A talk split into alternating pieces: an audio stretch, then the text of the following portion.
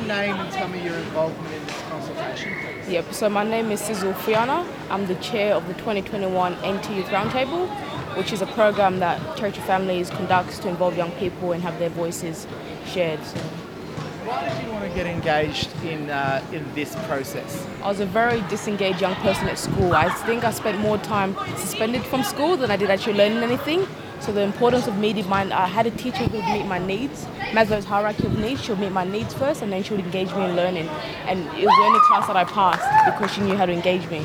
So when I left high school, I looked at what she did and I implemented that with the work I do with young people in Don Dale. And I realized if we can get the relationship correct and the rapport correct, we can engage these young people in education. Do you think this strategy will help with that?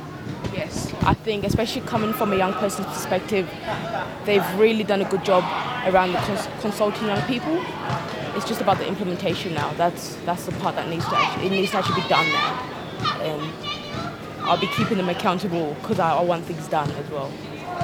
Well, that's that's the big question, isn't it? Like it's a lovely glossy brochure, but implementing it on the ground. And I think look, implementing it is not just Department of Education. It's, it's like a family. It takes a family to raise, community to raise a child. We've got to get communities involved, families involved, other departments involved into understanding why it's important for young people to go to school. And it's about educating young people because I didn't go to school because I didn't understand why. What value did school add to me? But then when I realized the value that school has for me, that's when I was engaged.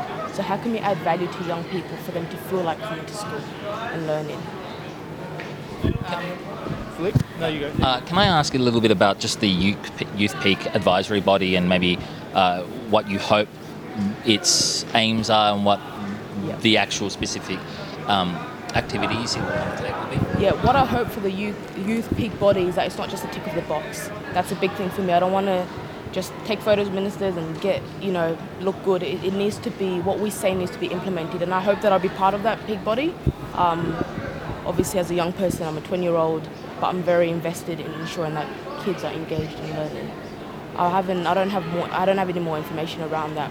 Um, Are you hoping to have maybe young people currently in the school system be part of the peak body or? I or? also want young people that I work with in Don Dale because obviously there's an education system in Don Dale um, that needs to be looked at. So diverse young people, not just like I failed year 12. You know, who am I to be here? But because I was so disengaged, that's how I'm able to engage young other young people. Thank you so much. That was great. Thank you very much, Sizol.